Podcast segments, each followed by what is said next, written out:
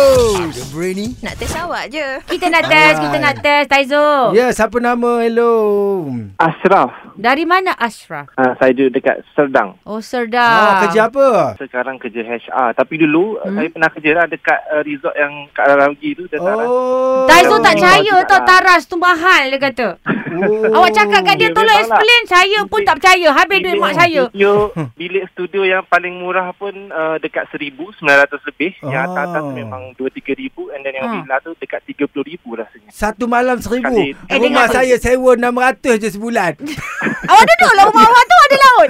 Ada penyu. Oh, Dia Ada. special kan sebab Ha. resort tu dia ada pantai khas dia sendiri. Macam tak ada orang Sendiri luar. Oh, tau. Pengunjung Pantai tak dia. boleh. Tak boleh orang luar masuk kan? Ah, ya betul. Ha. Ha, tapi memang kita buat private masuk lah. makanan luar.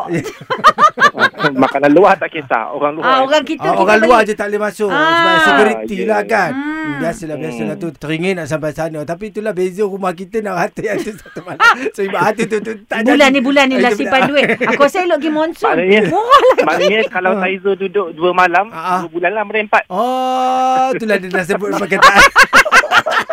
dia hina DJ ke? Okey, Ya. okey.